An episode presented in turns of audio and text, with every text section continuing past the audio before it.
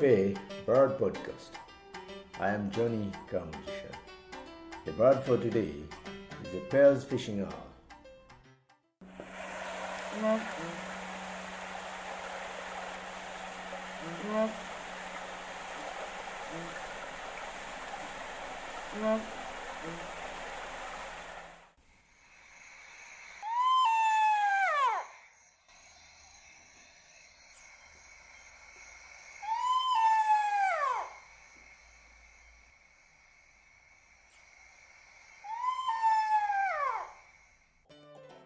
The Pel's Fishing Owl is a huge owl that is unlikely to be confused with any other bird in the Strigidae family. It is one of the largest owl species in the world, with a length of up to sixty centimeters, a wingspan of one hundred fifty-three centimeters, and about two to two and a half kilograms. It is a bright orange rufous, heavily barred, dusky above, and a little paler below, with a variable dark spots and bars. Sexes look alike. Only the male is more rufous than the female, but there is considerable individual variation. It feeds nocturnally on fish and fronds snatched from the surface of lakes and rivers. They prefer slow-moving rivers with large overhanging trees to roost and forage from, like at the bottom of the Murchison Falls in Murchison Falls National Park in Uganda.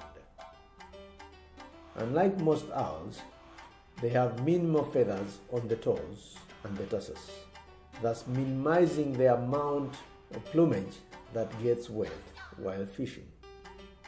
Pel's fishing owl nests in hollows, rocks, and the forks of large trees. Two eggs are laid, but only one chick is raised.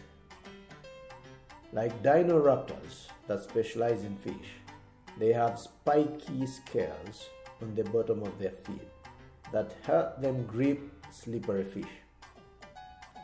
Since hearing and auditory stealth is not important to its hunting techniques, this owl does not have strong hearing and does not have the soft edges to its flight feathers that most owls share, which makes them almost impossible to hear in flight. They have a white throat that is usually obscured but puffed up in displaying birds during courtship. The Pel's fishing owl has distinctly dark eyes, often black in color. The song of the male Pel's fishing owl is a deep, sonorous, horn-like boom, like you've just heard. Mm, mm, mm, mm. The female songs are similar but are higher pitched and even in a double note, like you heard earlier. They are monogamous and territorial, claiming a stretch of river or lake shore for themselves.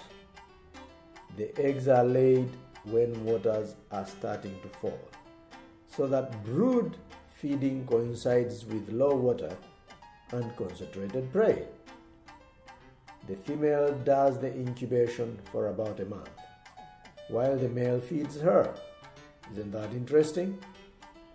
At the first sight of danger, both parents engage in destruction displays to protect their offspring. These could be behaving as if injured to draw the attention of their potential predator. How clever is that? The bird of today is the Pel's fishing owl, and I'm Johnny Kamaisha. This program has been brought to you by Nature Uganda and N F A.